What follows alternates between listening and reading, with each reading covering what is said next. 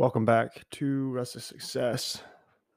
And not even sure what episode this is, actually. Of course, last week uh, or two weeks ago, it turns out, talked about consistently. Here I go again, being inconsistent. Um, I was actually away on a work trip last week, uh, preparing that last Friday when I wanted to release one. Uh, I was preparing to get ready to go, hop on a plane and head down to North Carolina. Uh, the end of October is going to be super busy, going to Denver and Vegas for work trips as well. Um, so I'm going to make these as I can instead of, you know, being super hard on myself uh, when Friday comes around and that is a busy day. I should, what I should be doing is planning, um, recording some of these as I have the time earlier in the week and then release them on Friday. Um, I haven't found quite found that rhythm yet with all the things that have been going on with work. Um, some of the properties that I own and manage, um, everything's gotten super busy. So yeah, it's really no excuse to not be able to find twenty or thirty minutes to sit down and, and um, talk. But in, in the absence of doing this the last two weeks, I have been writing a lot more. So, um, you know, the whole purpose of this right now is to just give myself an opportunity to speak about the things that I care about. And when I can't speak about them, I write about them. So So far, that worked. If there's anybody who's consistently listening, that's super, super, super uh, upset and missing the podcast because they look forward to it every week. Let me know. Hold me accountable. Um, but for now, um, you know, I'm really doing this just to be able to talk out to some of the things that I'm thinking about. Um, and I've been thinking more and more about persuasion. Uh, it seems like people are very easily persuaded for a very short period of time. Excuse that. That's just my sort of work chat uh, firing in the background here. But persuasion is something that is extremely important, but kind of carries a bit of a negative connotation. Um, it's not something that should. You should always look to improve your persuasive skills. Um, we're constantly persuading in our everyday lives, whether it's, you know, trying to convince a family member, this is what we should have for dinner tonight, or a friend, this is where we should go out tonight. Um, this is the sports team you should like. We're in every conversation, every argument, every advertisement, we're constantly trying to persuade. So it's a big part of our, our culture, and it's not necessarily a bad part of our culture. Um, I guess it just matters. Um, you know, it's that whole, that old saying, it's not the tool, it's the person that uses the tool or something like that. I butchered that, but you get the idea. Um, persuasion can be used for good. Persuasion can also be used for bad. Um, so, you know, how can you use persuasion for good? How can you use persuasion to get to where you want to go? How can you use persuasion to get others uh, to be on board with the places that you want to go? Because this is something that I find super difficult. Um, You know, I have all these big goals and these big g- dreams. I like to jump right into things uh, and experience it for myself. And it's sometimes I have to do some persuading. Uh, it's just basically how I got my first couple of rental properties. Um, first, I had to persuade my family that I did enough research and I wasn't crazy, so they wouldn't, you know, they would never, they would never kick me out of the house. But you know, you can tell when somebody in your family doesn't support you. Um, I had to persuade them, you know, that I knew Uh, everything that I was talking about until they were comfortable and confident enough to, um, you know, just make it a part of everyday life. So now I go home and talk about it and they're like, yeah, you can deal with it. It is what it is. Um, so that, that took persuasion. I had to come sit down. I had to show them the numbers and, and why the math checks out, how it checks out, all that kind of stuff. Um, and they put their faith in me. So I basically was able to persuade them to understand and to accept sort of that, taking that first step. And you you probably do it every day. It's it's it could be really subtle, like I said, just like this is what we should have for dinner tonight, and this is why. Um, and it could be something a little bit bigger, like you know, starting a business or buying real estate or making any kind of investment. But it is one of the most misunderstood words in culture. Um, and I don't know if this would be around the world. I can speak to the American culture because that's what I've lived in. But I know when you go to different countries, um, things are viewed quite differently. Um, but I think when you think about persuasion, you think of like cheap car salesman, scummy guy, uh, just trying to pull one over your eyes, something like that. Um, but when used good, persuasion is all about helping other people. Um, it's about convincing others to, you know, follow a similar or the same path as you are. Um, but you could tell how that could easily be put in the hands of somebody that has bad intentions. When talking about, you know, persuasion in the business life, this is something that every C E O, every executive, um, anybody who's ever had a, made a significant impact in a company, um, truly at any level, even the entry-level positions, um, persuasion is a super important part of getting to that point. Uh, think about your last job interview. You had to persuade this individual, um, you know, to give you the job, to to offer you a position. Um, you have to do that through advertising yourself and marketing yourself and being a good storyteller and being personable and a people person. Um, you really had to persuade them that I am the person that's right for this job.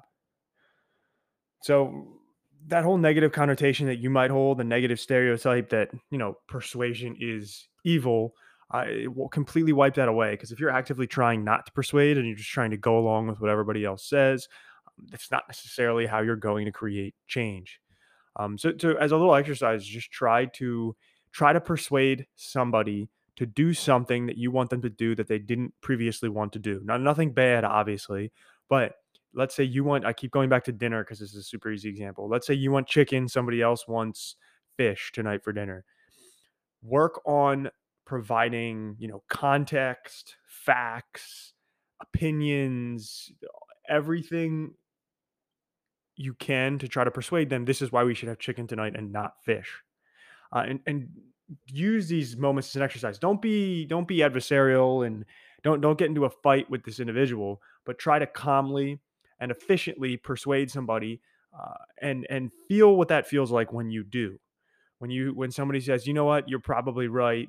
You did your research. You did your homework. You thought this one through. This is we maybe we should have chicken rather than having fish. Maybe it's going to be a little bit more difficult. Something as simple as that. Somebody might just be like, okay, yeah, that's fine.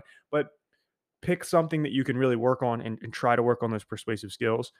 Uh, I, I think that could go a long way. Um, once you recognize that, hey, I just, you know, I believe in this. I believe we should have done this or had this. And I put up a good case for why we should, and it's actually paying off. And these, this is now we have other individuals who might look to me in the future to make certain decisions like this. So what are some of the things that you could do to be better at persuading others? Um, I think the first thing would be understanding why you're persuading somebody or the topic itself, having good uh, research surrounding the topic, um, because it all comes down to credibility. So if people don't find you a credible source, they're not necessarily going to listen Uh, to you. They're not going to follow you. They're not, they're not going to care about, you know, why you're trying to persuade them or why you have, hold the opinion that you do. But, you know, if you do your homework, you know, the facts, and you come across as, you know, like a, a product or a subject matter expert, people will be much more willing to listen to what you have to say. And, and that sort of sets the foundation to be able to, you know, pull them over and persuade them. Um, you also have to listen to their points that they're making. So, you know, you might say, hey, here's the fact, and they're not really understanding what that means, or they have another fact they want to throw back at you that might be contradictory. Um, you have to be able to understand what they're saying, listen to what they're saying, and acknowledge, hey, I hear you. Here's what you're telling me. Is that correct? If they say, yes, it's correct, then say, hey, okay, you're telling me this. What about this? Um, if you're not listening to what they're saying, nobody's going to follow you because you don't come across credible because you are not paying attention to counter arguments or any pushback that you might be getting. Um, another thing that people who are really good at persuasion do is they kind of give the illusion that you're on the same playing field, if you will. Uh, so they find common ground. So they say, we disagree on seventy-five percent of what we're saying, um, but we do agree. Let's just make this clear. We do agree on this twenty-five percent of what we're saying. We do agree here, right? Okay, well then maybe we're not so far off in our opinions. And then they kind of work their way backwards. So, uh, you know, it, people who are really good at persuading find that, you know, what they have in common with the subject that they're talking about. So they're finding that common ground. Um, and just makes you a little bit more persuasive when it comes time to making your case. You're not asking anybody to take a radical change or make a radical shift. You're saying, hey, we're basically right there. Why don't you just like take a couple steps this way? You know, it's something like that. Uh, you have to recognize, uh, this kind of goes back to listening. You know, if they're if part of what they're saying are concerns or objections, you have to recognize those objections. Don't, don't come across um, smug, or don't illegitimize their concerns or their objections.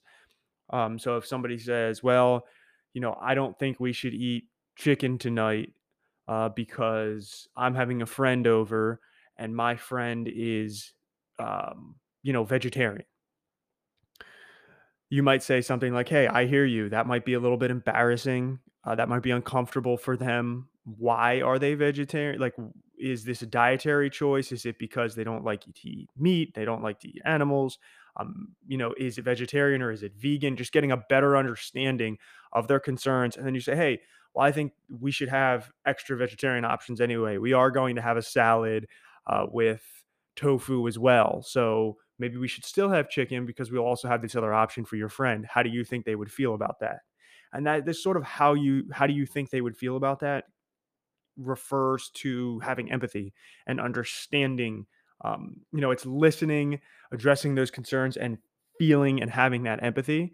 That's like the, the holy trinity for uh, somebody who's good at persuasion. Um, so, you know, when they say something like, you know, I, I feel you, that could be embarrassing for you, uh, like, like a little bit tone deaf, depending on the reason why they have those preferences. It could be, um, you know, I could be uncomfortable for them when everybody says, do you want a piece of chicken? And they have to tell people, hey, I don't really eat chicken for X, Y, and Z reason. I feel that, and I understand that, uh, and I'm really going to take that into consideration. And I have, and this is why I still think we should, you know, have chicken at dinner, let's say. I've taken this dinner uh, analogy uh, super, super far, but I think it's kind of making the point that I want to make. Um, but the whole point of this is there's a way to be persuasive, and it's important to be persuasive. And I think there's just too many people who who don't see the value in that. They don't want to come across as if they're trying to convince you of something. Um, I think it's even worse when people just make statements, you know, blanket statements. And this happens a lot in stuff like politics and social issues. People just say, well, this is the truth and this is why it's the truth. That's it. And you must agree with me. Um, so they're, what they're lacking now, if you just listen to the last few things I talked about, about, you know, how to be a good persuasive speaker, they're not finding common ground. They're not addressing concerns. They're not showing empathy for the other side of this argument. And both sides do this. If you want to split politics up into two sides, both sides do this. Nobody's really doing their research. Nobody's listening to the other side, finding common ground. Nobody's addressing those concerns. And nobody is, people are definitely not showing empathy. It's not, hey, hey, I understand, but I think this is the best way we should proceed. That's not how it is. It's, you're wrong. You are X, Y, and Z. No, you are X, Y, and Z, and you're incorrect, and that's it. So nobody's actually being very persuasive, um, you know, when it comes to something like this. And I think this is why part of the reason why we're so divisive. You know, this is not like a not a political podcast, but I think this goes so beyond politics. I think this is just human nature and the way, um, the way now that we've begun to treat each other. It, it, We're not trying to persuade each other, because persuasion comes backed with good listening, good research, finding common ground. People don't actually do these things. It's just shouting at each other. So for anybody that's listening that thinks that we're going to get somewhere the way we are right now, we're going to progress as a country, as a society, as a world, in our own lives, our families' lives, com- just throw that completely out the window. Because until we can learn how to be good at persuasion, until we're ready to bear the burden of the research that it takes. Um, you know, we have to challenge our own beliefs. There are going to be certain things we're going to have to concede to that you might believe in. You might have to say, hey, I know that I really wanted chicken tonight for dinner, and maybe you're right. It's not the best thing tonight, but how about we have chicken tomorrow for dinner? You could still, you don't have to get your way all the time when you're being persuasive. But it's about uh, establishing yourself as a credible source and kind of a, an incredible, a credible authority source. So next time somebody says, what should we have for dinner? They're coming to you. You persuaded them to come to you to learn or to ask about, you know, what should we have for dinner tonight? So it's not necessarily that it needs to go your way every single time, but you should be looking to become a more persuasive figure in your life. Everything gets a lot easier. Um, I, I think I've somewhat positioned myself as a persuasive figure, um, especially, you know, like in my household, especially as I got older. Uh, my, my parents will come to me sometimes to ask me questions because they know that I've dealt with certain things before. They value my opinions because I do my research. I listen, try to find common ground. I address concerns uh, that they might pose or, or others in this situation might pose. Uh, and I do show a lot of empathy. And this is something that I used to not be good at. Um, I, I, I was, you know, even when I wasn't great at showing empathy, I was able to do some persuading, but I was really missing that final piece, which is empathy. People could tell when I was speaking to them that I didn't actually care. Uh, and it wasn't until I started caring about others and about the world and about country and just everything, when I stopped caring about only myself and I started caring about other people, I became a lot more persuasive. And I guess that's part of the reason why I want to do this podcast and why I record these episodes, is because I aim to persuade others to pursue the dreams that they want to pursue. This is called restless success for a reason. Uh, people who are listening to this are restless. They want, there's something that they want, and they're not achieving it yet, and they're not even pursuing it yet. So this is why I created this podcast. This is why I'd love to create, you know, a Restless Success brand, not just clothes brand, but a message and a meaning behind that brand. It's all about persuasion. And, and I guess that's why I'm here. You know, the more I talk, why do I keep this mic on? Why do I continue to record this? And why do I post it? Yeah, I, in the beginning of this podcast, I said that it's, you know, for me to sort of talk out what I'm feeling. And as I'm talking out what I'm feeling, I'm realizing that it's to persuade other people, whether it's seven people or fifty-three people, the most listeners I've ever had. Um, it's really to persuade people to take, to have a certain worldview, um, to, to take control of their own lives, uh, and to do it in a way that is sort of humbling, and it takes time and teaches you all of the skills necessary to excel at life. I think that's why I'm here. Yeah. And I think about this a lot, and I write about it a lot. And, and, you know, it's not until I actually speak it out loud like this, which I don't get the opportunity to do so frequently because everybody just thinks I'm nuts. Um, it's not until I have that opportunity to speak it out that I, you know, I'm hearing it and understanding, um, you know, how big of a role persuasion plays in my life. Uh, and it should play a big role in your life too. So like I said, for the rest of this week, going into the weekend, uh, work on persuasion, work on those things that I had talked about, doing your research on the topic, listen to what somebody else has to say, find that common ground, address the concerns that they might be bringing up, and, and tie that in. It all ties into being a good listener, uh, and show empathy, show that you truly do care.